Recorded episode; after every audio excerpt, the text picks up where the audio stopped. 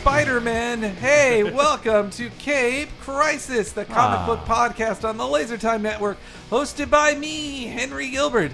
That's H E N E R E Y G on Twitter. Thank you for extending that so I can. No, not that one. That's convoluted.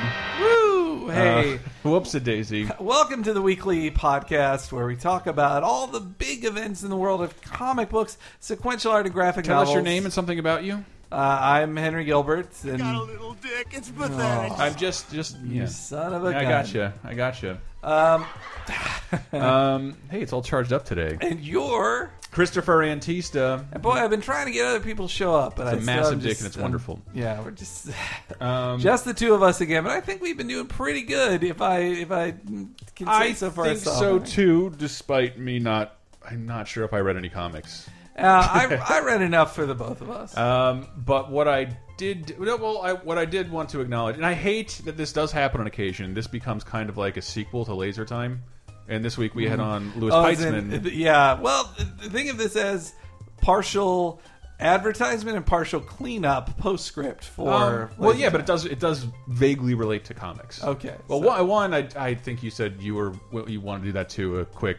Shout out to Sam Simon, good man. Yeah, Sam man. Simon. Sam Simon passed away. He is the.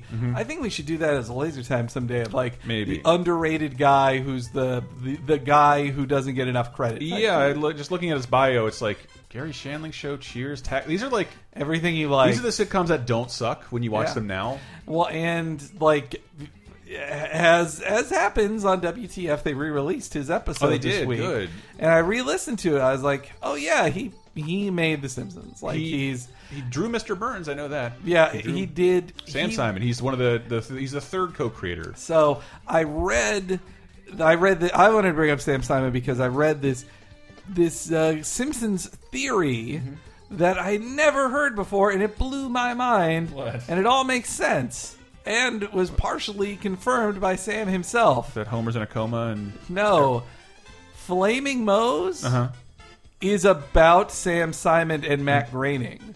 Like, Oh. Sam Simon is Homer who creates the thing, but Oh. at, at at the Moe establishment, Hey, Moe! and then Moe Matt Groening Mm-hmm. takes all the credit as I'm the creator, Oh boy. and that's the and he turns into a real a hole, and they stop being friends, and then become enemies. Like, and then like I this was a great article That's on the. Vox about it, Mm-hmm. and just saying that like I forget where he sourced it. It wasn't from the it wasn't from the WTF, but Mm-hmm. Sam Simon said like that may be true Mm-hmm. in a way that said it is exactly true. Like you totally called it. Like it was it was the writers mocking Matt Groening for being credited as the Simpsons creator Mm-hmm. because as the as many articles this week pointed out, like he did create the mm, somewhat crude cartoon figures that then starred in the Tracey Ullman things. Mm-hmm.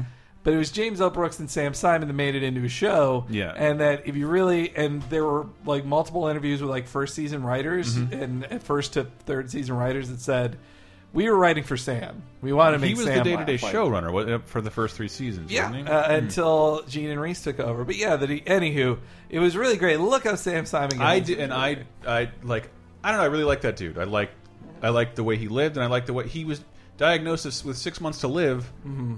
two years ago, and really did something awesome as someone like fabulously wealthy. Just gave away all his money, like tried to give away all of his money before he died to great causes. Mm-hmm. Yeah. a lot of animal rights ac uh, activities, and as my tribute to Sam Simon, uh, I went veggie again. Oh, really? see how long I hold to that. But I, but I, I always want to do that. I, I like being vet. It, it, yes, there are there are mi more, minor moral reasons, but it's more the idea. I don't want to go to a gym uh, ever. So And- taking the meat out. yeah, you don't gain weight like that. ever when you don't eat meat. It's Good point. Good point. true. Uh, let's see. Vegetarian. in the non-comic book reading area, I Wait, hold on. I, this is, we can get to this. Okay. Because like if you listen to this week's episode of Laser Time, we had uh, BuzzFeed's TV Oh, editor, that's right. awesome dude, uh, Louis Peitzman on. Yep. Talks about Gotham a bit because his buddy is on the. Love the way he diplomatically talks around his opinions on the show to say his friend is awesome as Penguin. Mm-hmm. Um, but I was I somebody we recorded that a little while ago, and I've been asking that of a bunch of my guests, like, "What the? What are you watching on television?" Because I don't have any shows now. People got re- in the comments. People were very reactive, like Ugh, Jane the Virgin, like barf, like, uh, like I don't know. I can see why it'd be quirky. Yeah. if you're a you know LA gay dude, but but it it, it I it was that was recorded a little while LA ago. Yeah. and um you will probably hear me ask it again, but it it. I have found several fucking good shows, Mm. and most of which I can recommend to you guys here because they do kind of relate to comics. Better Call Saul does not, but it's fantastic. Mm-hmm. Watch it anyway. Um, but it's great. Uh, I've watched on somebody's I forget whose recommendation, The Returned. Have you heard of that? oh yeah, was that Bob Mackey? Maybe It was. It's on Netflix. The I think there's an American remake series. it's en français. the French one is French. fucking amazing. It's it's kind of like it's it's looking like the first days of The Walking Dead if people didn't if they weren't zombies yet. Maybe I people came back but hadn't decayed, and they just wake up year some four years, thirty five years after they have, have died, having not aged a day and remembering everything, and just walk back to where they used to live. And- Interesting, And, how that fucks up this tiny little town that's slowly succumbing to a, a flooding dam. It's it's so beautiful and so fun. It's on Netflix. 12 Mm-hmm. or eight episodes. Fucking great. French, all that good stuff. Another show, and this is this is great. My, probably my favorite new show of the group because I think I, this weekend I just my lady left. I got to go meet my parents. Oh, I'm not going to do that. And then Uh, 12 hours Monster Hunter Peripheral Vision House of Cards. Got through all of Oh. House of Cards. Fine show. I'm just I'm not in love with that show, but I do like. Right, yeah. it. Uh, but it and but the best new show I did see um, was The Last Man on Earth, oh, is- I love that. The which is basically why The Last Man, if it were a horribly bleak comedy. It is the bleakest comedy ever. Yeah. I well, that's, don't that is not true. A but- favor and don't do what I did. Don't go to the IMDb page and see that there's more than one person in the cast because it starts out. yeah, you, you should know nothing about it. It, like, it reminds me of why like Will Forte is this treasure that we don't celebrate. we don't enough. celebrate him at all. He, He is so a- good. He is so good. Like that, it's his passion project too, Yeah. and that it came together. Like he wrote it. He's Mm-hmm. the executive producer on it, but also it's his old buddies from Clone High who then went on to make the, The Twenty One Jump movie. Straight and Lego. The and, and also they're making they're part of the army of Ghostbusters makers now. Like, Mm-hmm. did you see that Ghost? Real quick, did you see that Ghostbusters news? It just I don't know. It's so weird for them to be like everything is a brand and everything. that- you make five movies of everything now, but like before they even get out Girl Busters, that Mm-hmm. they can't even like. They have to immediately go like, no, no, no. We got Dude One's coming too. Like they're Sony. They did this with Spider Man that. last year. I know. exact it's same thing. bad. I, I don't. I don't know. well, I, I Like, like that Phil Lord and Chris Miller are going to work on it. I love that superheroes are this embedded in popular culture right now. Mm. But I really did love it when I was a little kid and ghosts were awesome. yeah, I liked awesome multicolored poltergeists. They were so great. the last man on Earth. More Earth, ghosts. the last man on Earth, I. Oh yes, I love why- stuff like that. That is just the fantasy of I'm alone and what would I do? But Just it's like- it starts out like the 45 minute pilot is I think it's two episodes put together. He is the last man on Earth. There is no one else around. Everybody has died of a virus. Mm-hmm. Uh, I love him watching Castaway alone. Like you can't talk to. It's a volleyball. nobody would talk to balls. Who And then it flashes forward like a couple months, and every single ball in his house has a face and a different name. Yeah. Gary, Tom, Ted, One- Jerry. I, I also love he just he stole all this art and just Yes. put it, it lives in the governor's mansion Yes. seemingly, and that he like drove across the country in a bus. and he shits in a pool. and also that like he and that he can like if he runs out of stuff in this town he just moves to another town like mm-hmm. it's that's what's interesting about it too of like when you it's one of the last people instead of like you're one of 2 million people left like in walking dead it's like oh everything's been looted everything Yes. has but like there's nobody else to loot stuff There's it's just him and he's the last man on Earth until Kristen Schaal shows up. Still Man. him being the last man on Earth. Yeah, you probably shouldn't know that either. But whatever. It's like she's great and it keeps going from there they, it's so all the promos they're running on television on Facebook. now they're very open about her in it, and she's. I love Kristen Schaal so much. And Like, what to do? I wouldn't fuck you if you were the last man on Earth. Well, he is, and they don't like one another. Yeah. And it's like such this weird classic premise for a sitcom mixed in with what I honestly believe a comic book mentality. Like this kind of wouldn't have happened it's too high concept a comedy. It probably won't last more than a season. 'cause It looks it's- expensive. uh, yeah, I think it's more popular than they expected good, it to good, be. good. It's Like, really good. Yeah, it is really good. It's second to that. second to that, Unbreakable Kimmy Schmidt. Yeah, I fucking really, fantastic. I really like it. It's growing on me. I I watched that, and then Last Man on Earth. I'm like, Last Man on Earth is better, but now I have more Kimmy Schmidt, and it's just Well, because you better. got all 13 episodes at It once as opposed to a weekly schedule. It Like, it just keeps getting better. It is a weird parody of it's up New York's ass a little bit. yeah. and while they're filming in New York. they are they are always filming in New York. It's it's very weird to see that on Netflix. Mm-hmm. Well, and also like, I like that it's um, Thirty Rock junior Mm-hmm. in a lot of ways. They're like, they just kept making more Thirty Rock, but it's new people and new situations. But people say crazy things Mm-hmm. of just like such crazy line. My and also I love Titus. He's is so so funny. Like He's he's, so. Mm-hmm. like this just discovery. Like he's so awesome.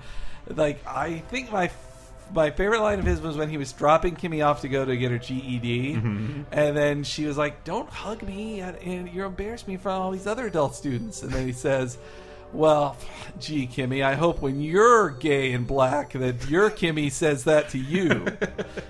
I, I I've had a gr- Carol Kane is great in that show. Just She's got so, to what a happened Martin to her? Short When- episode. how did she like disappear for She's years, so and now funny. she's back on this thing? uh, Jane, what's her name? Great, like everybody's Jane great on it. And uh, one of the episodes, it being a New York parody, it's Mm-hmm. and this is how I guess, from what I heard, NBC was like, Tina Fey, we love your work. Can you please make Ellie Kemper show? Because Ellie Kemper is fucking awesome. she's great. She needs her own. She's show. hilarious. She deserves that. And it, to throw it back to Laser Time, a couple weeks ago, episode I don't know if a lot of people listen to.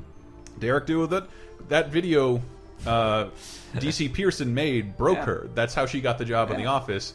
His look up Ellie Kemper blowjob. You will and click on the first result. But- it's but- a great video. but yeah, that she's she's awesome on it, and it was it was one of those failed pilots that saved from the trash Mm-hmm. Yes. pile by Netflix, and it's the same thing's Thank about God. to happen with a show I'm really looking forward to. Mm-hmm. Um, geez, and I can't remember the name of it, but it's the new show from Billy Eichner and Julie Klausner. It's being a, a Hulu show, and like Oh. Don't know those two are hilarious. Like they're both great, and it's about them. Pretty much playing themselves, being New York buddies. So it's kind of like Broad City, except And one that of is them so good. Broad City is fantastic. yeah, except one of them is a gay person instead of like two women. I see. But I, I was trying to keep it to comics. Jesus Christ, we're like ten minutes in. Uh, but one of the episodes, I forget what it's called, but it's it's listed in the s- description. Titus, the giant uh, gay black male, is trying out for a Spider-Man play. Um, I love this reference. He's trying out for a Broadway musical. Spider-Man Spider-Man. It's well, hold on. Here's here's this clip. What are you looking for here? We just want to see if you can continue acting after being struck by a fallen Spider-Man. Look, there they are, all 50 Spider-Man! it, it- it's a, a dated joke because that Broadway production has been shut down for almost a year. We have a hmm. special up episode. What is it?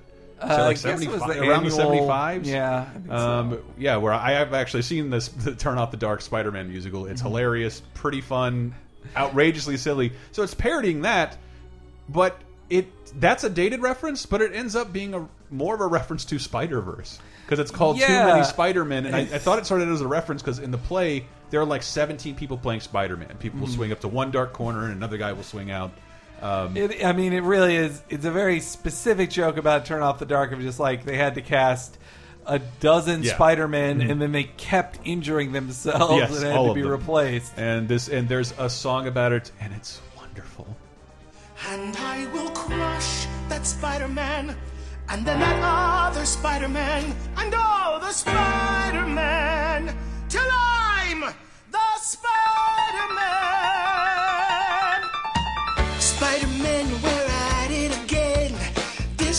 With 50% more Spider-Man! There's like it's like a two minute song that closes out the end of the episode. Uh, I And love those songs. I want to plug because I was watching it just kind of like not expecting. Oh, it's about a girl who uh, four girls who are trapped in like a windowless bunker by a cult leader and then get For 15 freed years. for 15 years. And then one of them get, and after they're freed, one of them is like, "I'm gonna do something with my life. I'm moving in New York City." Yeah, but the the opening scene is them coming out of the bunker and a guy, a angry black guy in the news describing it, and then it just very slowly starts songifying yeah. and and making a meme video about it. And then like the next episode, I was thrilled to see that that's just the theme song now. Yeah, it's a great theme song. It's an awesome theme song that'll close us out. Unbreakable. yeah, la. I, at first I thought it, when I talked about it, I was just saying the word unbreakable, and I was mm-hmm. like, oh, people think I'm talking about the, uh, uh Bruce the underrated M Night mm-hmm. Shyamalan film. That's rated. No, I think it is his second best movie. That that's might be his best actually. Eh, Sixth Sense. It's I've hard. never heard anybody say anything bad about the film. No, but yeah. Well, people said a lot of bad things at the time, but Did they? uh, No, it just bombed. yeah, it was it was a big old bomb. And that was, but that was like pre, like only Spider Man maybe was out. There were no superhero Yeah. films, so somebody had to like h- sneak one in, basically riding on the success of The Sixth Sense. He was a man, a, a man ahead of his time. Mm-hmm. Uh, so what you've been reading is now that we're at it, 15 minutes into the show. Your fault. Pull the reins. Your show. Um, I well, you said you hadn't been reading much, so I'm gonna have to just take up the. I'm. I did prepare some things for the show. Uh, I'm I'm ready to hear. 'em. We'll do it in, in Oh, I mean, you just played spotlight. some. You played it some already. Exactly. That's not hard to. do- That's hard to capture, Henry. Um, so what you been reading this week? Well, first off, I want to say I returned to Watchmen for the first time in a while, just because Mm. Wait, what? I listened to embedded in last week's episode. I- page yes. was the amazing uh, talk by Kieron, uh, comic writer Kieron Gillen, Mm-hmm. uh, talking about just like it's really about how Watchmen is how you can know what the ending of Watchmen is because Watchmen is a clock that is made to be you tell what its time is mm-hmm. and you know where the next tick is going. And So so who watches the Watchmen clock? well he and he, he he just also sets up a lot of like things of oh you never noticed this did you and there were even hmm. several things to me of like somebody who'd read it a million times in my youth as he describes too like oh yeah i never noticed this either. I never noticed this thing i never noticed this thing. And it if you've read the watchmen like i hmm. which i hope any listener here has like it is it is a great reason to should. re-explore it. The from rereading it i definitely was like I never liked the comedian character. I hmm. like you're kind of not supposed to, mm-hmm. but I also I even now just dislike him more of just like, well, he's a bastard, but he's our bastard. I'm like, no, fuck this guy. He's just he's like I, I worry about all like the tools in life who have seen him. He's just like, yeah, it's a comedian. He's cool. Everything's a joke, and he's telling it like it is, telling everybody how what's what's wrong. I was like, man, fuck that guy. I think it was more like he's a thug, but he's our thug. Not, yeah, but he also is like I see behind. He always he kept saying things like Mm-hmm. The world's a joke and I'm the only one in on it. Like it, like he thought he was Profound. smart. He thought, yeah, he thought he was more profound than everybody. But uh, but anyway, yeah, it was just it was neat to re-explore the series for the first time in a long time. And I I have the Absolute Watchmen, which is the biggest, boxiest box of it ever. And also, Gillen even like covers the problematic, as they would say, elements of Watchmen. That he's just like, you know, you could. He, he just talks about it. I'm not gonna just just Last really, week's show, LaserTimePodcast.com. you know, I'll embed it in this week's episode too, just to give you another chance. Uh, then a quick roundup, a couple of Spider books. I read Amazing Spider-Man number sixteen, which is just let's get back on track. Time for a normal oh, Spider. shit, I do want to read that. Like they have, they only have so much time before Secret War, so it's like let's just have a normal Spider-Man story to. Really? bridge between Spider Verse and Secret War because let's just have. Hey, Spider-Man needs subplots and doing stuff. Like Well, they also let's- get to walk in with like all the confidence of the star employee because they know Mm-hmm. after the purge they'll be coming back. Well, they've been selling so well. Mm-hmm. Like it is the best selling books around, and so that also makes me feel like, oh, the Dan Slott will never lose a job. Like he'll always he'll always be writing Spider Man, and that as long as he wants to, he'll be doing it. Uh, and then follow up with that, I also read Spider Gwen too, which is really good. I you know I I, Mm-hmm. I didn't love think the it's a- first issue. You know, First I, actual issue. I, th- I I really like it. Mm-hmm. I but I'm not. I actually think I like Silk of Hmm. of the because all women are in a competition for my affection. Hmm. Uh, I I will rank the women thusly, and I think. Silk is my favorite book so far. Mm-hmm. Then the reboot of Spider Woman, and then Spider Gwen. Hmm. Those are my three favorite Lady Spider books. Um, I just I loved her Edge of Spider Verse title, and if I'm like, That I'm was- getting the book. Here's the book. I'm like, "Ah, I'm probably not going to read this anymore. Eh, you know, I'm not. It's not pulling me in too much. Not like the intro mystery in Silk or Spider Woman. I Like, think I'm I really it- interested to see where those go. I, I don't want to shit on the book. It's just No, I made I, a I really- made it out to be something. This this would be so cool if this happened. And it's- then uh, Star Wars Volume Three, which or issue three, which is the conclusion of the first storyline for. Ah. it, and it is an amazing. It's all. Oh, it's the most action-packed finale you expect, and it's just so. Oh, th there was so fun. an interesting news story about the guy who lined up the first Star Wars comic Oh, in yeah? 1976. Uh, a lot of it, he wrote it on Facebook. I forget his name, but he was uh, working with George Lucas, obviously. Uh-huh. And it was in '76. No one knew what this property was. Uh, no one knew it was going to be this huge success. But he decided like this needs to be a comic because like that's who our audience is. So Yeah. like he, he says nowadays that's why there's so many people at Comic Con. Like our Mm-hmm. audience is comic readers. That's where we want to be. But like we had no way to do that. I met with DC. I thought they were too boring of a company. Ah, uh, we wanted to try Marvel, and they basically what they ended up offering. Uh, Marvel is uh, because usually I think they said this wasn't it was not a common practice, but it had happened. Movies had used two comic issues Mm-hmm. to get itself on news shows, Like back when people bought physical books, it's basically like an advertisement. Uh, Well, to, yeah, to that's why like the. Novelizations were so even into our childhoods. Novelization, like it's the novel of the book. Like everybody loved that. Like It's it was to get people into Star Wars, and they so what the deal they ended up signing was that Marvel got Star Wars for free, for free, no license deal. Uh, I think maybe some royalties, like after like it made an astronomical amount of money, and it got five issues instead of the traditional two. It's a really long and detailed that's account. amazing. I gotta it- look this up. Yeah, it's pretty crazy. Uh, and then lastly, what I read was Howard the Duck number one. God damn it! I just found uh, out about written that. by artist of sex criminals Chip Zdarsky. Oh, really? It is great. Like it is so funny because he Because I don't know him as a writer, but his Twitter's fucking hilarious. he's a, he's. I love that they hired a comedy writer to do Yeah. the book. Like it's great and. Uh, but he's man, primarily an artist. Uh, yeah, he's well, a cartoonist, Hmm. isn't so he's kind of a writer and an artist. That's his thing. And I pulled up a couple of great things here, like. Uh, well, you don't want to see be the, reading. the last panel reveal, uh, the last page reveal, but look at that. There's this funny bit where Spider Man, uh, he's he's asking him about Catwoman, Uh-huh. and- or Catwoman. There's a joke where he calls Black Cat Catwoman in the Mm. book, but he's asking Spider Man about how to get help with Black Cat because he knows they used to date. Spider Man's like, ah, hey, you know what? I'm out of here. And then he says, uh, Oh, I get it. Does whatever a spider can, like scurry away immediately at any signs of danger. Go kiss some more criminals, jerks.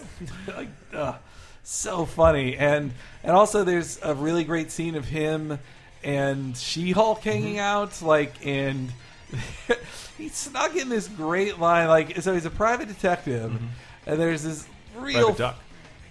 there's sorry. wait there's there's like, there's so many like little this is why it feels like it's the work of a cartoonist Mm-hmm. too because there's so many little jokes in every panel Mm. just like hidden in places even though he doesn't draw it he just writes it but there's uh, uh, he put up an ad so Howard put up a, an ad for his agency Mm-hmm. at a movie theater, like in the movie theater slideshow. And then at the bottom it says like who to call five five five duck dick. like, it's, uh, it's so funny. Couldn't do that with a comic code. So yeah, volume and man, the the the way issue one ends is great. Like it's, I love the promise of where it's going. Like it's trying to ride the wave of Howard the Duck massive popularity from his stinger appearance at the end of, of Guardians of the Galaxy. Kind of a little late for that. You think they would have had something ready? Well, they didn't expect people to actually give a shit about Howard. I, I suppose. I suppose. Howard was appearing in books at the time. Like he Oh, was, was he? was a guest character in She-Hulk. That's why he Mm. has a scene with She-Hulk because they it was set up in her book that they they're on the same floor in this. Uh, I will be buying that immediately after this program. it is so good. It is worth every penny. Hmm. Uh, and by the way, there is currently a flash sale, and by that I mean flash comic Ooh. books. Uh, and really, there's a lot of great flash books. The the entire run by Mark Waid Mm-hmm. and uh, Mike Wieringo is I- incredibly good, Hmm. and I also love the book by uh, the the year long run that was written by Grant Morrison and Mark Millar, where Hmm. Really? it ends in a three parter where Flash is in a race across the galaxy against basically Sonic the Hedgehog what? A space alien with quill-like things who is short and blue and runs fast. They're craving for chili dogs. It is it is great. Lo- Look look at all like it's all all 99 cents, really great. Huh. I, want to read some more. I I have loved. uh, Flash to me was one of the more consistent DC books that I was reading. Yeah, I it was really a lot of fun. Flash. And uh, and Mark Waid and Geoff Johns really got him. I think Mm-hmm. it was the most down to earth hero. Even though he can run Mm-hmm. faster than than you can see, th- like faster than light. Mm. Like Geoff Johns found a way to make him really interesting and human. It was his best work, I think. Geoff Johns. Oh, is it because it's, is it hitting issue 500 or something? Um, they call Flash 500 sale. Oh, because 500 issues are on sale. Yeah, 500. Wow. Yeah, there's a lot to skim through. May, don't buy any up until about issue 80, I think. I'm looking Well, at hey, issue like- 120 right now, and they're, they're pretty old. Look, guys, it's your money. You get, you can buy whatever Flash books you want, but Uh. don't get anything. I would say don't get anything until at least Mark Waid gets on the book post crisis, the 80s, the 80s Flash. Don't look. Buy the 60s Flash if you really want. I'm just saying you probably won't like it. if you're going to buy a 60s DC book, buy Superman first. Did they start over with a uh, number one at that point? Yeah, when when Wally took over, they started over. He was another of the number one dudes. And by the way, speaking of DC reboots, I read I am really liking the promise of the next uh, stage of DC's life. Uh, it definitely feels so. I read Yeah, this. me too. Uh, Polygon.com had this really great interview with Jim Lee and Dan DiDio about where DC is going post their convergence arc. And they talked about how like they got too bogged down in continuity. Th- This, the partially I'm reading in this, but they pretty much said it like they they got too interested in continuity and interconnecting every book's book and being like it's one big universe. They're like, no, no, no, it's about canon, not continuity. And the difference there is Yeah.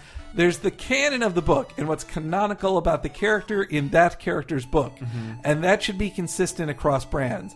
But they shouldn't just be hanging out in everybody's book and like you can't map it out by the day of like this happened here and this happened there like it that's why like Batgirl is doing so good right now the new the post Gail Simone Batgirl because they just redid everything and are just pretending like she's kind of in her own corner like she doesn't she's not really a big part of the Batman books right But it now was like, kind of like a soft reboot. It wasn't. Yeah. Mm-hmm. It wasn't. It wasn't a scorched earth policy towards like nothing ever that ever happened. Well, it felt this. like it. It. I think they, you know, not to shift tone. not to sound like somebody who uh, loves Marvel more than DC. what it I'm sounds like, just- Hank. I just think I think maybe DC learned something from Marvel's all new Marvel technique, which was Mm-hmm. soft reboots that with that may as well be new books with new and definitely have new status quos, but don't but don't have to explode everything that happened before it. Like so, yeah, I I will definitely be I will be checking out some of the newer DC books once that reboot happens. Oh my god, it's impossible to find your the specific Flash you were mentioning. There are 500 issues on sale. I know. I Review 10 at a time. um okay, so let me talk Murder on Ice, issue number 56. Now, seriously, you need to get in the 80s. Like 100 or This is the 87 2009 volume. yeah, get into the 80s. Get into the 80s. You know I love the 80s, Hank. I love the 80s. No, stop it. Did you see Supergirl's costume? I Uh, did yeah. uh, for the new DC show. Look They're cool. really I like it. Like Yeah. I it's it's totally from the same I I will give this to DC Mm-hmm. hardcore that they from a character from design standpoints with their TV shows are like these are superheroes. We're Mm-hmm. You have to not deal going to with hide this. from that. They they wear colorful costumes. Like they're not going to look. They're not going to be super bright and vibrant, Mm-hmm. but these are people in full costumes. They're not. It's not going to be like Smallville's dicking around and like hiding from costumes. And Like- that I that's kind of newsishness, but it's a good time to bring it up because I I did a write up, kind of a too long of a write up on the Daredevil trailer because I really did not like the teaser for whatever reason, and I Uh-huh. love Daredevil. I even said started out by saying pound for pound, he like this is kind of one of my favorite comics. Uh-huh. Like most all of these deliver on a really weird level. Like all Daredevil comics are good. Mm-hmm. It's, it's you can't say that about, like you can't say that about a lot of issues. I love Daredevil. Didn't really care much for the trailer and the the full teaser. Uh, I don't know, somewhat. It made me feel a whole lot better about Yeah. everything. I thought it was Well, great. Vincent D'Onofrio, like uh, he made me believe in him being the kingpin. Like, Yes, and it, as someone, ah man, we have comments beneath the article. Let me go look that up actually, because someone had um, you posted the trailer on LaserTime on LaserTimePodcast.com, and usually we read people's feedback there because you're all smarter than me. Mm-hmm. Uh, I have a terrible memory, um, but someone had mentioned. I hope Vincent D'Onofrio is a physically imposing character. Mm-hmm. Um, who wrote that? Uh, you boy. Um, D'Onofrio does look great as Kingpin. I was wondering if you could pull off. Uh, pull off, pull it off in terms of physicality. To me, he has uh, has to have the combination of dangerous intellect and brutal physical presence. Mm-hmm. Uh, Michael Clarke Duncan did a pretty good job. Yeah, you have to. There are only so many people like. But uh, that Kingpin, I, you always forget he's a fucking monster. there are only so many professional actors, Mm-hmm. like good, really good actors that are that giant. Yeah. like that. Yeah, and Michael right. Clarke Duncan was one of the very few. Yeah, like but D'Onofrio can be kind of a scary guy. oh, he's he's crazy. Mm-hmm. Like, or he's he is a method actor, which may as well mean crazy because he, like, I would have hated to be on the set of uh, a Full Metal Jacket with him, like going in because I I been playing Private Pile, like. By the way, I, I heard about like people were taking. I heard this interesting thing where people were taking Kubrick to task for filming everything in England. That he would not leave England. It was like it's Vietnam in England, like Oh. or Take it up with fucking Jim Henson and George Lucas because that's where they shot everything too. Yeah. Uh, but, uh, and one of the other things that most people noted about um, the trailer was there's no suit. yeah. There's no red suit. Well, he wears a black costume. He looks like a black Iron Fist uh, in most of the trailer, but it, it does seem clear to me. It, it I mentioned like I the last thing I want to see is any retelling of Matt Murdock's origin story. It's very easy to say that I don't know what a warhead hit him in the foot, killed his dad. Who cares? Like we get it. We don't need to see that again. We don't need a Daredevil begins. Uh, but the origin of him becoming Daredevil is probably going to be more interesting. Yeah. Well, it, I mean, in the trailer, you see the kid getting blinded. Mm-hmm. You see you see Stick, like that. You're seeing those flashbacks. Yeah. And like he's wearing the costume he wore in Man Without Fear. Dude, Like, and the guy playing Foggy Nelson yeah. Uh, looks like a normal sized Paul Williams. He Yeah. looks, that's a reference nobody will get, but he wrote the Rainbow Connection. God damn it! And he's in so the an, Bandit. an, an attractive Paul Williams? Uh, yes, a more, a more. Oh God, I don't mean to trash Paul Williams. I watched the documentary on Netflix. Uh, still, oh, still alive. Mm-hmm. Whoa! I need to see that. I haven't seen that. Yeah, it's Uh, really good. Like he's no So- one seems to care about him here. He ruined his career by being in a corn a seventies cornball uh, and appearing on every game show that would allow him to come on. Well. Uh, well, was he just one of those guys who's like, I'm the songwriter, but I should be the singer, and he just appeared everywhere? He was hilarious. So he Yeah. was writing all these hit songs for Barbra Streisand and the Carpenters, and became super famous. And then it turns out, oh, you're very charismatic on the show, and Johnny Carson likes you. Mm-hmm. Would you like to be on Hollywood Squares? Would you like to be uh, on Circus of the Stars? So by the time the whole world declared all that shit cornball and Mm-hmm. undigestible, he was just associated with that instead of his singing career. It was. It's weird. It's weird. I- to put it I like will that. totally watch It's called. Still Alive because the documentarian's like, I loved Paul Williams, Is and he I wanted to still find out what ha he didn't know he was still alive. Wow. Um, All right, but but- hold but more, more about the trailer from everybody else. Uh, Bladed Falcon and um, Bladed Falcon and somebody else. Wait, this looks. Yeah, complained about the level of dialogue. It was a little cornball, but it was trailery. Uh, Bladed Falcon said the trailer definitely looks loads better, but I audibly groaned at the part where Kingpin explains we have so much in common. And Daredevil retorts, "We're nothing alike." Can you please stop using this tired exchange in entertainment? Please, it's lazy, it's cheesy, and most of the time it doesn't even fucking fit. But again, it's I think it's that's a trailer thing. You know, Um, I, I, this was a question of the week, but I'll talk about it a little here. Of just Mm-hmm. like the Daredevil. eh, People say like, oh, but Spider Man has to. Spider Man has to be white. I'm like, I don't think so. Like, uh, but I said. Uh, that I didn't think being white was intrinsic to Spider-Man, while I would say like being African is is intrinsic to the character of Black Panther, and Daredevil's one of the few I would say like though, hey, prove me wrong, make make a black Daredevil, but that the character of Matt Murdock he- being Irish Catholic is mm-hmm. central to his character. Like is that's what yeah. so many people wrote from that he's like He's a guilty Irish Catholic boy, like It's- that, who grew up on the on in Hell's Kitchen. But yeah, his, his story is so synonymous with Hell's Kitchen, and I've mm. seen all I've seen all the movies you had and read all the Daredevil books and seen that depiction of Hell's Kitchen, and then like every New York Comic Con, my lady and I would just go walking around New York, and then we realized, oh, we're right in the middle of Hell's Kitchen. this place has been completely gentrified too. There's no scary element here anymore at all. There are police everywhere.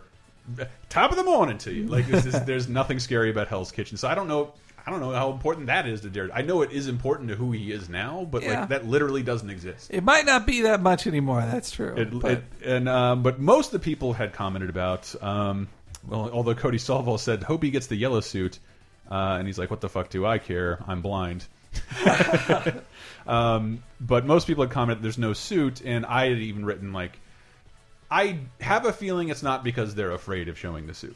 I have a feeling it's going to be a lead up to the suit, yeah, and not not a Smallville lead up at all. Uh, let's hope not. I would hope by the end of the of the series of the of which of the miniseries, I guess, unless it, it's going to just be a season and they'll make more of it. I, I hope it is like at the end of it, they're like, yeah, you're Dare- Daredevil now. Like, And, and even Smars wondered below. I do wonder if they're embarrassed to put him in a suit, uh, like the TV audience wouldn't accept the same thing. They would. They would in a theater. That's crazy thought. maybe Uh, but wants then it. Thunderbird two hit us with a quote. Charlie Cox, uh, the red, the red costume. It is coming. Charlie Cox said it takes four people and forty five minutes to put on. That sounds like a significant suit. Well, That is definitely on the way. all right then. Oh no, Rod the Master said, "When I watch this, I will play a drinking game. I will drink every time a character says a dramatic one-liner uh, that executives can clearly cut out for a trailer." um, but what I had said in in the article itself, I'm like, blah blah blah. Here, I, I part of the reason I didn't love the teaser because I didn't it it looked cheap. I didn't actually it's I didn't actually see Daredevil really. Uh, I didn't. We didn't see a lot of Kingpin, but more importantly, like it has the familiar Mar Marvel logo, but you couldn't really tell how it fit in with the Marvel universe. Until I uh, And when there's one throwaway line in the trailer, and it should be cornball, Maybe if he had an iron suit or a magic hammer.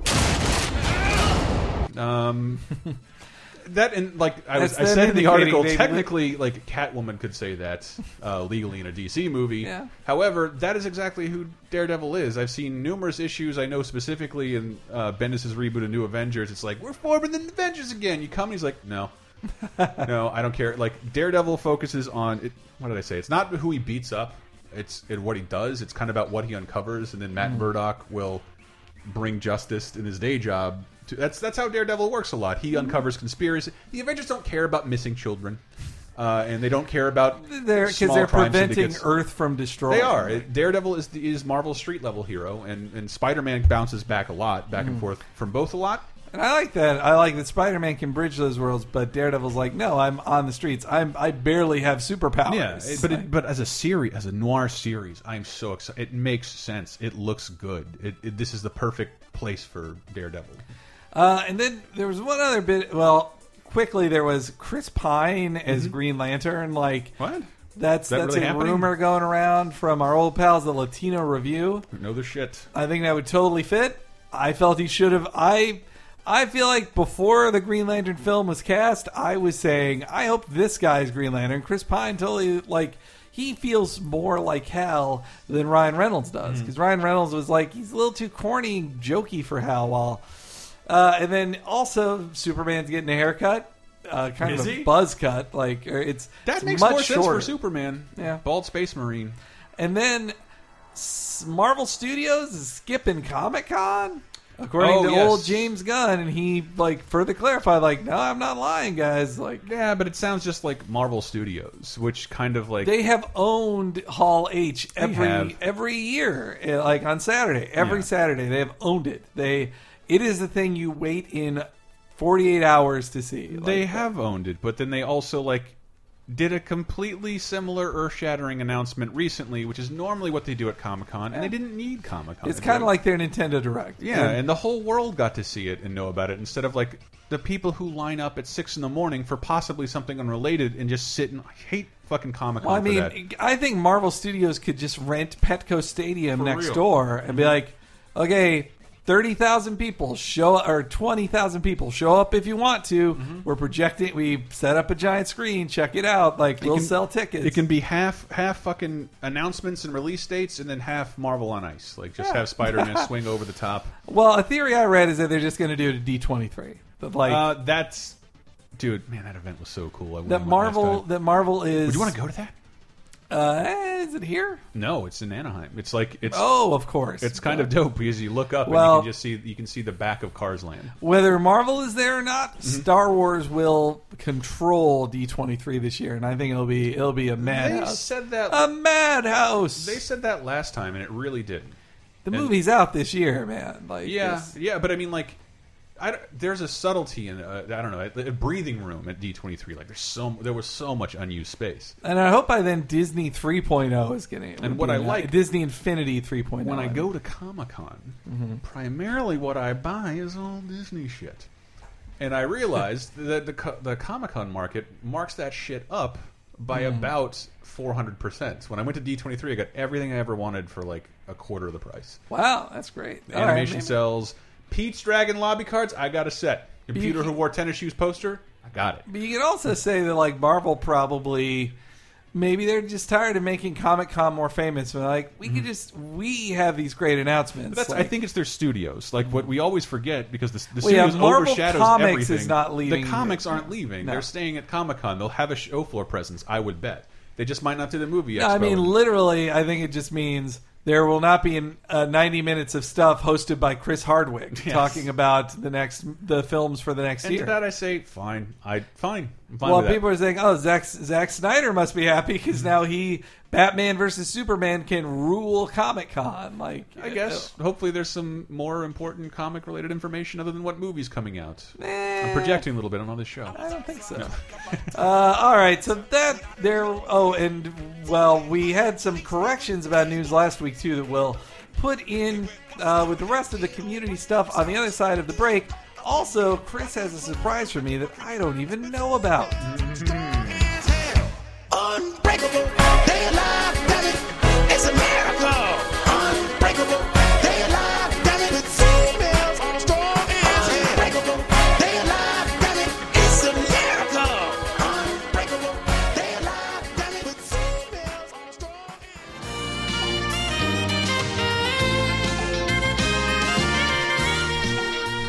Hello, everybody, and thanks again for listening to Cape Crisis here on the Laser Time Podcast Network. Uh, and uh, you know, you appreciate all your listening. You know, that makes uh, even when even when times are tough or I get down, I just think of uh, you know, I have a lot of people who like listening to this show, and it, it makes me feel good. And then uh, all your nice compliments on Twitter and and and, and on the episodes and the comments, like all that really does uh, uh, make me feel good. So you know, if you just want to like tweet at me or, or say, "Hey, good job," it is really appreciated. I definitely I, I read all of it. I am addicted to Twitter. I, I cannot stop. Um, but also, if you'd like to support in other ways, you can go to lasertimepodcast.com. And on that site, on the left side, you'll see a donate button. That is a PayPal donation. You can just click on that and give a little money our way. It is the uh, easiest way to directly monetarily support the site. Just think of it as giving like a little tip, like it's the tip jar. It really helps out. You know, it's it's it's not free to host a podcast, but it's always so it's always appreciated. Anything you can use to help. Also, there's a t-shirt store right below that. You can buy an amazing Laser Time t-shirt.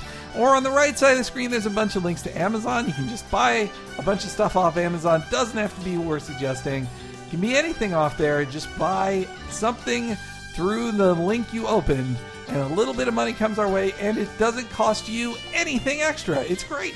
Also, be sure to give this a review on iTunes if you haven't given it a review yet. You know, give it the five stars. Uh, write up something like, "Hey, this guy's cool. I like this." Like, please, really, that really helps us out. Really helps out the visibility of Cape Crisis. And now, lastly, it's time for the Hank's Corner pick of the week. I talked up Howard the Duck, number one, by Chip Zdarsky, and it reminded me of Sex Criminals. The second volume of Sex Criminals just came out. Uh, the second collection of it, written uh, and, and drawn by the amazing team of Matt Fraction and Chip Zdar- Zdarsky, is one of the most intriguing, weird, funny, singular books out there about people who can stop time whenever they orgasm, and it is just is also just a very like frank discussion of sex in in a way you're not used to seeing in comic books. It's a really it's a really cool book. I really enjoy it, and so you should be sure to check it out. Uh, buy the first couple volumes; they're pretty cheap from from Image. Uh, there are links to it on this week's episode page on LaserTimePodcast.com. So go to that, the 128th episode. Uh, and now back to the rest of the show.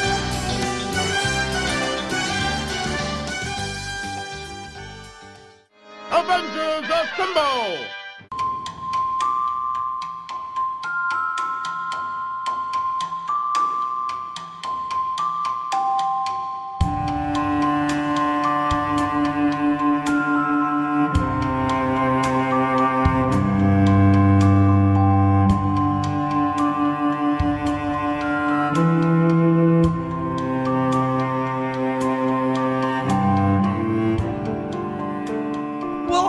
Back to episode 128 of Cape Crisis. Uh, again, I'm Henry Gilbert. That's H E N E R E Y G on Twitter. I know you're not all following me. I'm, I'm this close to 4,800 followers. Attaboy, Hank. Wow, you're gaining on me. Um, but all right, so in normally we do superhero spotlight, but Indeed. Well, why don't we All still right. play the, just there? Does that feel better, everyone? Uh, but I was trying to make a little. I don't know what. I get off on these little. I have a lot of free, not a free time, but I like trying to come up with things that I've never seen anybody do before. Uh-huh. And I wanted to make an article about this. I don't think I have enough. I wanted to call it Batman Cares. oh, Uh, okay. Five PSAs starring The Dark Knight. I found four. Four. I Oh, only found so four. close. I just assumed I would find an absolute shitload of great old timey Batman uh, com uh, public service announcements with Batman please like begging me to vote or not do drugs. I remember I pulled up that classic Spider-Man register to Yes. vote video. Spider-Man's for you got- a long time ago. He's got a couple, but uh, um, I just assume. But Batman's been around slightly longer, and like, uh, yeah. let's just say. Be, Well, long enough before like anybody really gave a shit about like Well, in 1966, like Batman was the most famous thing in the world. Yeah. like God, I or want in America. fucking box set so hard. Um, yeah, I, I can lend you my blues if you want. I suppose we can start there, and it'll just get progressively sillier. I thought I'd see a ton of Adam West doing like local. Please give to him, give to the 4-H club, and Uh. not at all. I found one starring Adam West, one, and it's boring as shit. Um, Since the government, all right, let's hear this. Like, Hello, boys and girls. I have a special message for you from the President of the United States. Let me read it to you. I salute the boys and girls who are buying United States savings stamps and bonds through the Treasury School Savings Program. They're learning the lessons of practical citizenship and of wise money management. And they're giving important support to the cause of Get Started Today. What do you say? No music. Hmm. He doesn't even. And I knew it was going to be bad ed- bad audio because he doesn't even say I'm Batman. He's not even very Adam Westy. he showed up for the. It was a public. Yeah, he he's just doing his due diligence. Mm-hmm. Like probably. I don't know. The post office called him and was like, "Could you help us out, Batman?" And- Adam West, and like he gotten like probably no pay for it either. Like probably ABC or Fox Studio, 20th Century Fox, just agreed to it. And I, I, because and what, and then I'm like, oh shit, here's another one, but it doesn't have Adam West in it. And Oh. weirdly, because like I think the show was only on the air for like two years. Two, It was a flash in the pan. It was so But popular, and then it was like dead. Yeah, they made him fast. Like Uh, it shows, but uh, there's another PSA. It stars Burt Ward, What? but clearly not Adam West, and it came out in like '73 or '74, Mm-hmm. and it doesn't even star either of them. It stars, uh, it stars Batgirl. I think it, I think it's the same person who played her in the series, but again, this is, this is almost ten years later, and you will not believe what it's for. Hmm. A ticking bomb means trouble for Batman and Robin. Holy, breaking and entering. It's Batgirl. Quick, Batgirl, untie us before it's too late. It's already too Adam late. I've worked for you a long time and I'm paid less than Robin. same job, Whoa. same employer means equal pay for men and women. No time for jokes, Batgirl. It's no joke. It's the federal equal pay law. Holy act of Congress! If you're not getting equal pay, contact the Wage and Hour Division, U.S. Department of Labor. Kaboom! It exploded right after that. I had never. So the only one of these I could name was the first one with Adam West, just uh, which is very boring. That one at least has like a through line and a plot. It has a through line, but um, the asshole in me wants to say, "How'd that fight go for you, Batgirl?" Well, no, I think the problem.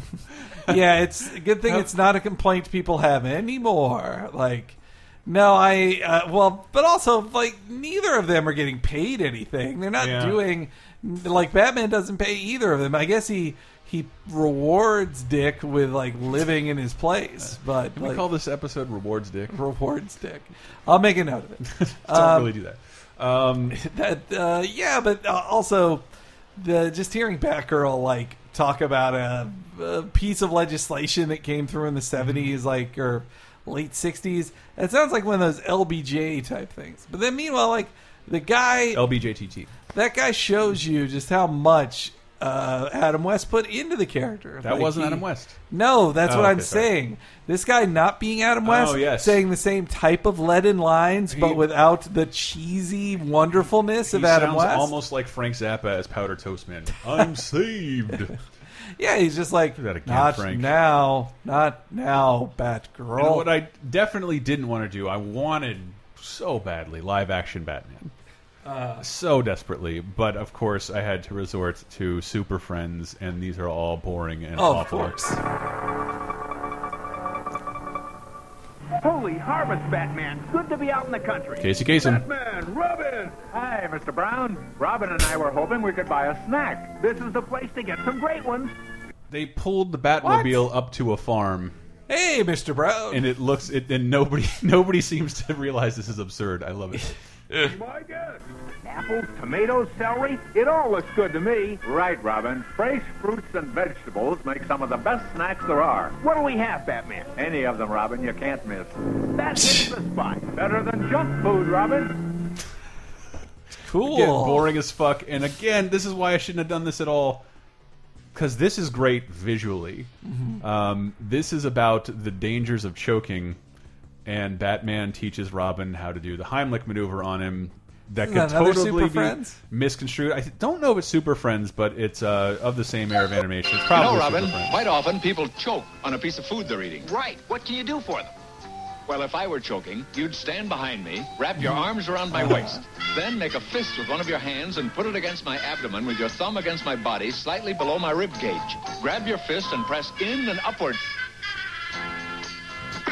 You might have to press and push up more than once. Try it again. It's important to get it right. Someone's life uh, may depend on it. So everything the ambiguously gay duo is is embodied in that one very Yes. real. Teach me how to Heimlich, and I couldn't find a fifth one. Uh, And I'm still gonna I'll make an article about it if I can find a fifth one. Maybe I- you can show it to me. I know I've seen got. Send it to I me. know I've seen got milk print ads with the I bat want in it. Batman. God, I want the bat. Instead, I had to settle for a short one with Superman because it's great. Don't smoke. It doesn't make you grown up. It makes you a loser. Whoa! you See, Uh, Clark, I love that music. hit, the music hitting right after he says "loser." loser. But my mom smokes. He's a loser, kid. Ditch that dad. Uh, all right. Well, I think that was a fun superhero. that spotlight. concludes our superhero spotlight. Select, select, here, here, here, here, here, here, here. I like that. All right. So last week's question of the week was, "What do you think of all this diversity Oh, in uh, going on in the world of comic books?" Now, as a very, I knew I was opening a can of worms, but I will say I think people had pretty civil discussions, and Yeah, people got back to us that it was not a terrible way to address. no, I think we heard from people saying like we we discussed it in a smart way, and also like even the even the guy who brought it up, Garnzer, in the in the comments for the the episode, like he didn't feel like we were picking on him, and that's No. that's definitely what I want to say. Like there were maybe I'm not going to read too many that just had statements I totally disagreed with Mm-hmm. on on the diversity question, but like. I'm not. If I'm going to bring you up, I, I don't do this to say like let's talk, let's make fun of the person because I don't agree No, with no, them. Like, I- no, I want a discussion here. Nobody is here to lecture anyone. And I want you guys to feel free to say these things. Seriously. though, though it's also my show, so I, I will have I will have criticism, but not. Let's. I'll be cool, Yeah. guys. And it's not like we do this all the time. So please, no cancel fucking. Uh, yeah, please, let's- don't- like- don't give I ideas. get that like twice a week for everything I do. Um, so annual gift man who lives on the moon and uh, one of my new favorites. Uh, he says, or they uh, say, I am not a teenage Muslim American girl, but writer, but uh, writer G. Willow Wilson, artist Adrian Alphona, and editor Sana Amana, sorry Amanat uh, have made me identify and root for Kamala Khan. Good writing trumps any transparent business decision, and we should be happy that the team is bringing new perspectives and quality work to comics. That is such a great book, and, and especially Yeah, from it's that just perspective. a great book. It's it's, but even like its dealings with the Muslim aspect, I love that it's more from.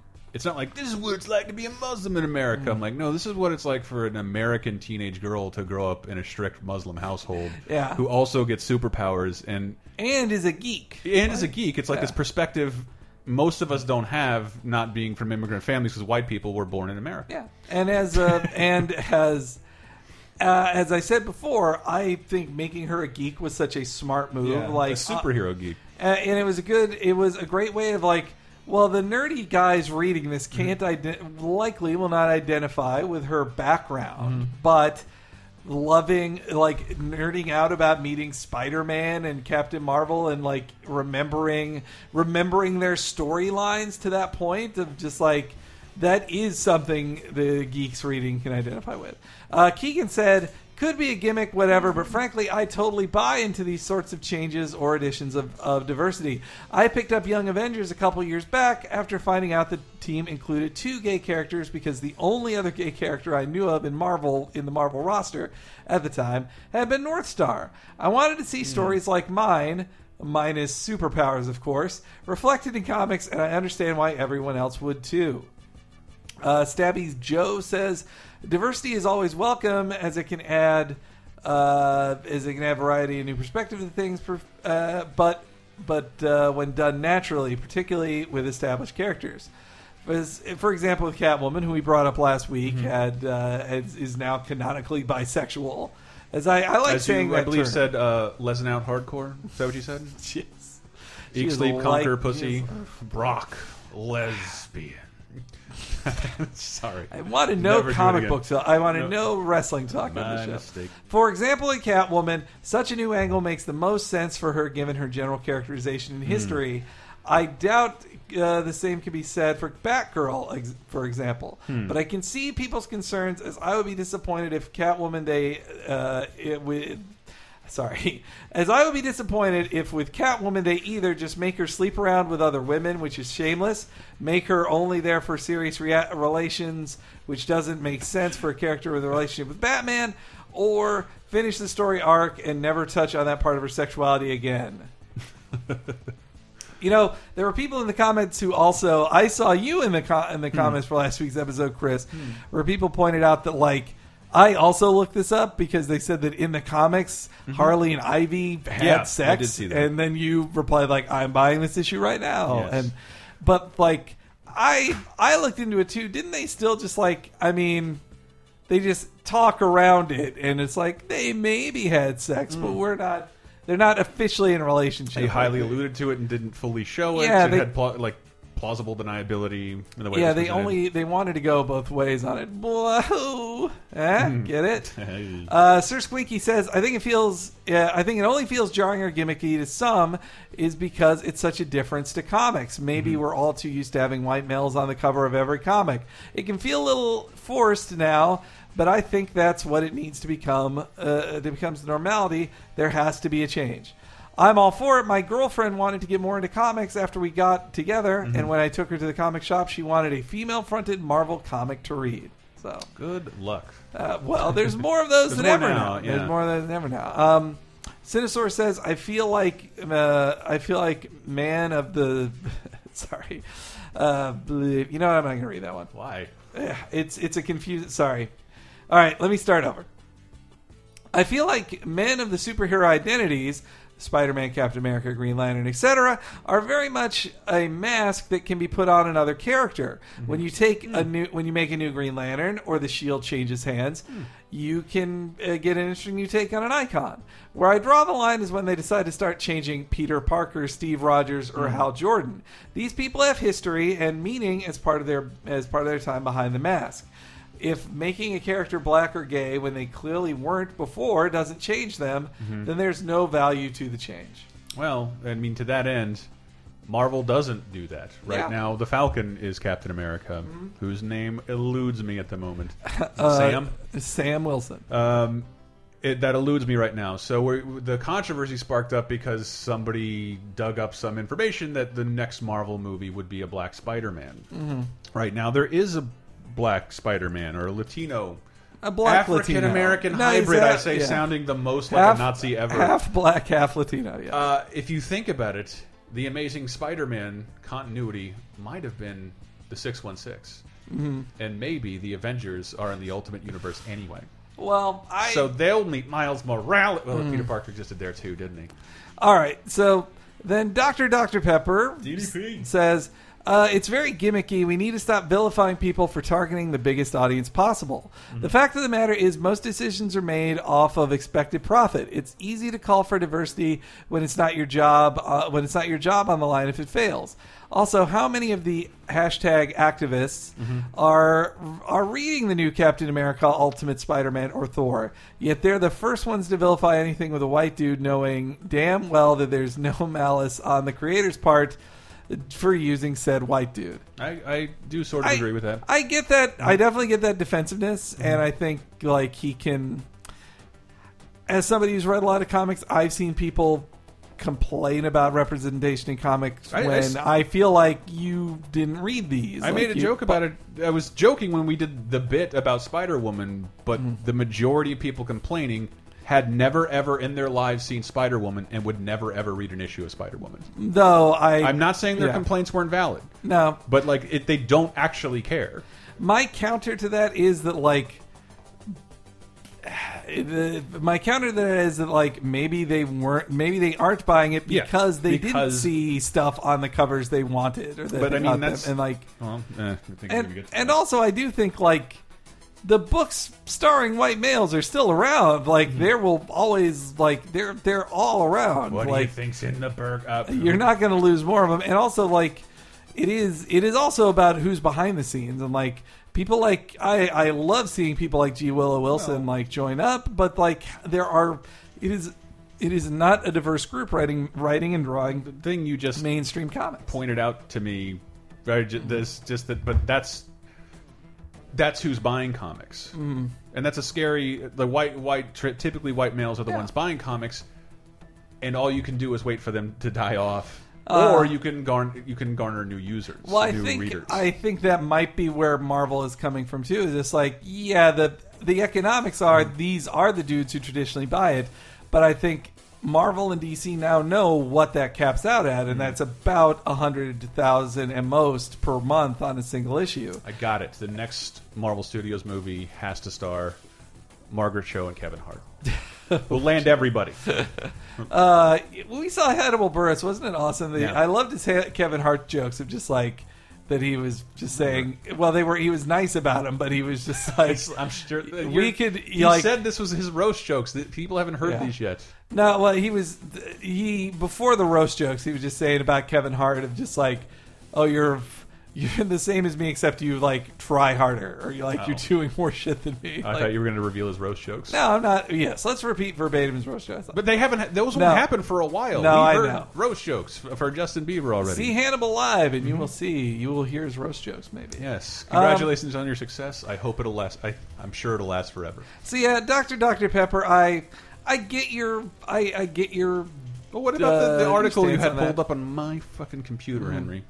Uh, well, I actually didn't read that yet. It, it was a response by Kate Leth, who's one of my favorite uh, little. Uh, well, it was little somebody complaining about cartoonists. SJW, blah blah blah blah blah, and like I just had this conversation with a couple people in regards to DMC, Mm-hmm. um, And and I'm in this situation as a content creator because like we started out with an established audience. It's hard for us to reach new people. All we can we lose more people than we gain because I don't know, we're not servicing the right audience. Nobody really knows. Mhm. But the idea was that like typically the people who have bought comic books were white males because that's what there was in the 1940s primarily and it makes sense. And Mhm. like uh well what did they what did they say? What did she say about it? Um that's what the new 52 was, an attempt to uh, correct. Uh, virtually nobody buys comics but people who have been buying comics for decades. Mhm. And that's what the new 52 was an attempt to correct. It was an attempt to shed most of the theorized reasons why comics weren't drawing new readers. Because the comics, like physical comics, probably digital comics, that business is kind of dying. It Mhm. makes less every year. Yeah. And like uh, what she's saying is, comics weren't drawing new readers, and to create something that would bring in new readers who love superhero movies uh, and would try superhero comics. Um, and New Fifty Two didn't totally work. It was kind of the same thing. You just can only depend. There's on just no background You're not it, reaching but out. You're, was I had this this conversation a ton, and I, I don't have to have it as diplomatically. Thank God we streamed DMC this week, and everybody. Dante, that's not Dante, and like Dante, is that what they that's call? Yeah, that was I a thing. didn't that was definitely a thing, and it was just like it was sort of like, sorry, dude, like Dante was a cheat. Like I love the world and I love character designs. Japan's always better at character designs. Uh, he was a cornball anime character, and he was never ever going to win over any new fans except for people who are already fans already. It was worth trying to see how big of an audience this could capture because it's a cool fucking story and a great game. Yeah. and it was worth trying. It doesn't negate the other one. We live in a world of multiple Batmans for fucks. Sorry, this is a huge part of my made my life a living hell for, like- about a year. Yeah. So I was trying to find trying to vent about that. That was the, it was an effort to do to keep Devil May Cry in the and, and like you can look at that as a uh, keep keep the property in the hearts and minds of people. See see that like maybe see that this is a, a character that generations will love instead of just dying off Mhm. by trying to please the typical base who let's be honest didn't have a lot of options and weren't asking that much. The fur the longer we go, the, the more clever people have to be to maintain an audience. Yeah. And so not like a, D, a DMC game now has to try harder. Uh, and I don't know. I just I, I hated that reaction to it. Like this Mm-hmm. isn't what this isn't what I'm used to.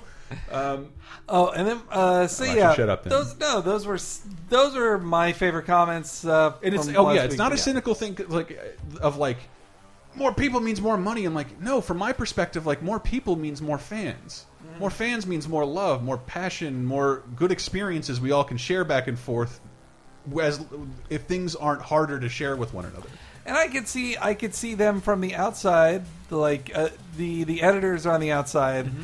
and they'd say like, you know, a billion people saw the Avengers. Why aren't a billion people buying comic books? Yeah. Maybe it's because we like just Why do we not, sell not not just beyond the like white dudes aspect of it of just like no matter who the race is, a comic book shop is can be an off-putting thing. Like it, it's you have to brave it to get in there, and so they want if there's at least more stuff on the covers like that, like that reflects something other than just Oh. the the power fantasy that's been around for 50 years. You know, my I, I said it to off the record to, at the time I worked for the company about Dante specifically. It's like he is a cool looking character, and that's all. Until you do something more with the story, you know what you don't want him to become? Mhm. Woody Woodpecker. Woody Woodpecker became famous in cartoons. Right now, he's the star of nothing but mudflaps. Maybe he's on a snow cone at Universal, the very thing he became famous for, which still exists. He's not a part of. It would be, it would be like congratulations, Marvel and DC on successful movies, which look like they make undeniably a vast, vaster sum of sum of money than the comics. I can't Yeah. imagine the conversation doesn't take place. Let's stop with the comics thing. Well, I think I think the comics will keep uh, Marvel. Uh, I think both companies are like, no, no, these are where we get the plots for the movies. Mm-hmm. Like what they're they're paying people to write stories for the comics, but mm-hmm. what they're really doing is like shopping around idea. Like they get to pick and choose whatever they want for their freaking movies. I like still, I still think comics have value beyond that. Even in your cynical marketing sense, they'll sell action figures and T-shirts just by being cool characters on the page, and that's where good ideas can come from. Because it's easier to convey risky and bold ideas in comics than it is in a movie or a television show. I think so too. And that's that's why that tying it back to the beginning, I, like Last Man on Earth, I don't think ever would have worked unless there was like an established like here, look at Y the Last Man, look at Walking Dead. Like this is a Mhm. concept that can work on television. Yeah. Because here's how the story goes. end of the world stuff, man. It that is it. Does it say something about me and my relative laziness that like him his like garbage house full of whatever he wanted. I was like, that kind of seems like what I want right Should now. Should be cautionary. Should be cautionary. I kind of wish I had. That. I have lived like that before. I, I shall not again. Uh, but man, oh, wouldn't it be great? No, no, uh, it wouldn't. Taking a shit in a swimming pool, Henry. Well, I wouldn't do that. Well, sure? if I was the only person alive, yes, I would. sure? I would 100 percent do that. Um, there Did were a couple. sex with Kristen Schaal. There were a couple of eh, if it was only us, with the only the two of us. I was like, I will not have sex with another human ever unless it is with her. Yeah, and also like I like Kristen Schaal. Like I I find her attractive. Yeah, Friend of friend of a friend is married to her. I should probably shut up. she's also she's also hilarious and just awesome and like. We should not be judging a woman by her looks. This is not right. Like that's wrong. I Mm-hmm. no, but the, the, I'm I saying loved the, her the- reaction The to premise his- of the show, and it's not. It's not about. It's about who her character is, and like Yeah. Will Forte fucking hates her, but needs to fuck. Yeah, though she's also right that he's like He's oh, the only person he can do it with. Though she's also right that like Will Forte's a loser. Mm-hmm. Like felt like she's like wow, you're in your forties and you were a temp, really, and you you didn't want to leave Arizona. Why? Like what the hell's wrong with you? Like, all right, there were a couple extra comments I wanted to uh, I just wanted too. to reiterate. I do like this article because I've had to say it again for reasons I promise to not mention on podcasts anymore about games. Uh, it's yes, it's a slowly aging pool of white men, a losing proposition. Kids don't buy comics. Teenagers don't buy comics. Virtually nobody buys comics, but people who have been buying comics for decades and not changing and not reaching out to a broader audience. Just this is me not now not her. Just means dying a slow death.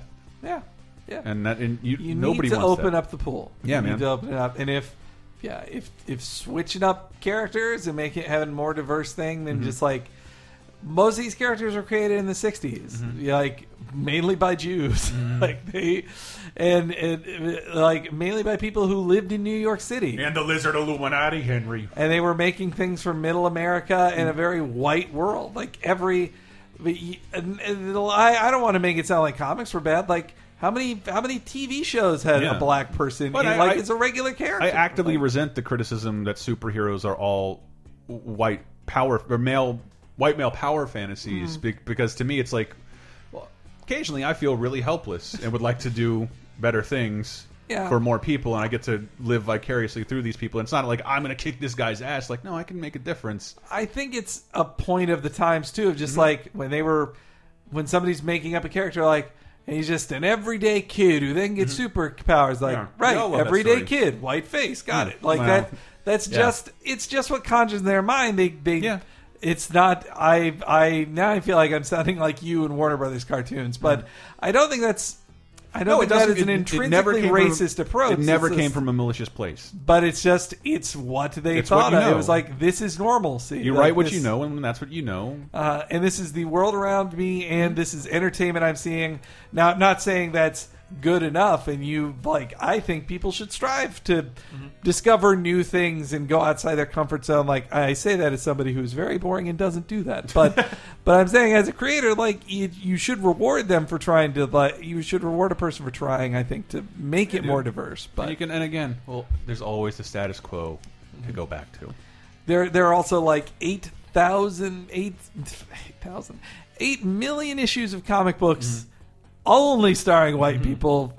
You haven't read them all. I'll just tell you right now, you haven't. Like, if every comic, if if white men were barred from comics from from now on, you would still have a mi- like eight million comics tree that were Shit. all white people. Just reminded me, I got to email somebody to talk about Asians in comics. I mean, thanks for reminding me. Uh, but okay, so some extra comments I wanted to bring up was one. One pointed out that I was very wrong that Hawkeye is Hmm. In the Age of Ultron trailer and scenes Oh, where he isn't. I do And remember people saying that you. he's like the the first. A lot of people said it, but the first person was Hero 001 Mm-hmm. and he says, "Don't worry, Chris. Hawkeye is in all those day those daytime scenes. Oh. You can spot him in the bottom left of the overhead shot." So we still have no idea who Joss Wh- Whedon will murder horribly. I don't. Well, when he murders people horribly, they're all people from within the universe that he created. Mhm. I don't think Marvel's going to allow that kind of thing. Uh, poor Cobie Smulders. Man, I'm gonna miss her. She murdered what? No, I'm just saying, like, who's who's expendable now? Um, nobody. Die. I'm naive. Nobody Uh, can ever but- die. Do you hear me, God? But then it was like double. The Hawkeye thing was double emphasized because Hawkeye will be in Civil War too. Mhm. Like that's the other announcement. So with Hawkeye in Civil War, now you have really kind of half the core Avengers are in Civil War now. Like it's an Avengers Junior movie. Which almost like I kind of want to see more Winter Soldier stuff. I want to see them follow up on Winter Soldier, not just do like laying the groundwork for the uh, Avengers Infinity That was really cool. God damn it. And then Rick Rickamore had a great. We were totally stuck on what Girl Friday means, Yeah. and we we forgot that uh, the Robinson Crusoe phase, uh, like craze that was swept, did. swept pop culture back then. Like if you watch all those old cartoons, there's like at least one Robinson Mm-hmm. Yeah, that's Crusoe true. episode for everybody, and this obsession with like his man Friday, who is just like a almost non-verbal native on on Robinson Crusoe's island. Oh, Jesus. And his he was like, "Oh, it's fr- my man Friday." So Hmm. a woman who takes on those characteristics of Friday, which is a great assistant, is your uh, who you are not sexually attracted to, is um, the girl Friday. love my time with those old cartoons, but they have kind of ruined me in a really weird pop culture sense. I remember I was quoting cartoons, and my parents would laugh. Both Doctor Livingstone, I presume, and Fancy Meeting You here, and I'd say it. My parents, so I started saying it everywhere, all the time, and I'm just this little eight-year-old yelling Groucho Marx and Heart of Darkness references. Doctor Livingstone. That was so. There was a million. Yeah, that was in so many of them. It's so funny how like the pop culture of those Mm-hmm. No, you're right. Like bled into those things. You're right, you're right. I mean, the only ones we can even recognize from like Bugs Bunny cartoons are the Superman stuff, the Lone Yeah. Rangers, barely the Lone Ranger stuff. Thank Barely. you, Johnny Depp. And then you might say like that Humphrey Bogart. Is that a guy? Uh, I, I'll recommend Casablanca is worth everyone's time. Mhm. I could, I could, I think I watched it like twice last year. Fucking great. Uh, so he's we- the coolest. So we talked about the importance of canonicalness Mm-hmm. uh, and not caring too much about it. So my question of the week this week is: What is your favorite non-canonical story in the world of Marvel or DC, or like side universes? Just on the subject of Daredevil, because I think I read this and you didn't. Uh, Daredevil End of Days. No, I read that. Eight issue run. I saw Bendis quoted somewhere like, "This is totally canon." Like, what the fuck are you talking about? It begins with the death of Daredevil. Yeah, I guess he's just saying all this stuff happens with Daredevil, and then the end comes. and and of all the superheroes in the universe, well, not of all, but uh, but it makes sense for Daredevil to die. Mm-hmm. Uh, he can't do that forever. it's a real challenge. It's a challenging book because like he is dead. Like he dies. It's also so what I didn't love about End of Days is like it is so obviously Citizen Kane. I was like, I get it. It's your Citizen Kane riff. Like, and he just he hits it so hard. A little bit, but then it's also the story. I I love Rick, and um and it's a, there's a remember another Daredevil pops up and he's like, what the fuck? Uh. what is all this? Bullseye kills himself. Um, yes, and that's a Rosebud moment, and but they end up killing Daredevil, but the reveal make, makes you feel better about the person that he was. Yeah. I don't want to ruin it, but like it. Let's spoil the ending. No, it makes it makes him feel like it makes Murdock feel like a more whole person. And I like when they check in on his old supporting cast and Mhm. like Punisher. What's going on with Punisher? There's a lot of awesome. Matt Murdock said, "I think it might be fun to run a newspaper." If I run this, it's a Citizen Kane reference. I'm doing it again. I'll lose a million a year on this law firm. At this And rate, I'll be after. broke in 30 years. 30 years. Ah, so good. Watch Kane. It's the greatest. Uh, well, mine uh, would. Uh, I'm going to go with All Star Superman, which is another final story, and and it is the coolest Superman's ever been, I think, and the best art. Frank Quitely does an amazing job, Yeah. and it's also like it. It showed me the side of Superman. Like, look, I do it too much on here. Mm-hmm. I have not brought up Man of Steel mm-hmm. in a long time, and this isn't really me bringing it up here. But what I love about All Star Superman is that it made it made Kal El. It showed his compassion. Mm-hmm. He barely punches shit. Like it's about him helping. do much. He helps people, and there's like this one beautiful scene. Like I would just frame this poster of just like Superman's doing all this stuff, and then he sees that like there's this suicidal young person who who is calling uh, their doctor, and but the doctor's stuck in traffic, and then the the young the young person is up on the ledge, and then Superman just shows up and stops them, and just like your doctor really is late. You're says you're stronger than you think you are, and then just hugs Yeah. hugs them. I was like, wow, that's beautiful. Like it Promise just you won't try to stop. Ah. I won't try and stop you. no, it's just so. It's just such a beautiful scene of Superman, like empowering people. Like Mm-hmm. that's one of the most beautiful scenes ever. Like it's Superman, like Superman has no like he doesn't have self doubt. Like he believes in all of us. Like Mm-hmm. that's how that's how great he is, and that they that they imply it's partially because like he can, Carlo. They wish to be. that he can see everything. Like he can see everything in the air on every level and Yeah. spectrum.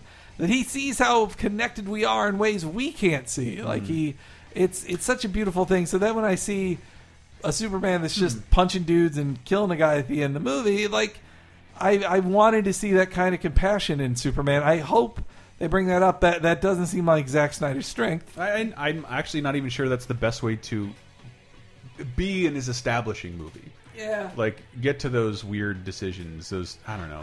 I know. That's Well, great. like, It- I, I, I did you they, you know they made an All Star Superman animated film? Yeah. Did you see it? I mean, it was like it was one of the shot for shot recreations. So I, I, I enjoyed it, but it was Like really- Visionettes or no, I'm just no, no, no. It was it was fully animated. It was no a no. But like film, but still like it like All Star Superman isn't entirely one story. no, but it, it is a series of the. It's like it's it sticks close to the book, and that's good. I love the one he gave Lois Lane his powers for a day. Yep, To see was- so you can see it how was it felt. beautiful. It was Mhm. beautiful. There's so many. So yeah, look up All Star Superman. There'll be links to buy that on this week's episode, along with other stuff. I'm resurrecting a couple of older features that have gone dormant for a while. One of them, because uh, there's a lot of All Star Superman. When I did, um, I love making. I when I read comics, I tend, I tend to do it on my iPad, and I screen cap them, and then I blow them up, and then optimize them on my on Photoshop to be wallpapers for your smartphone and tablets.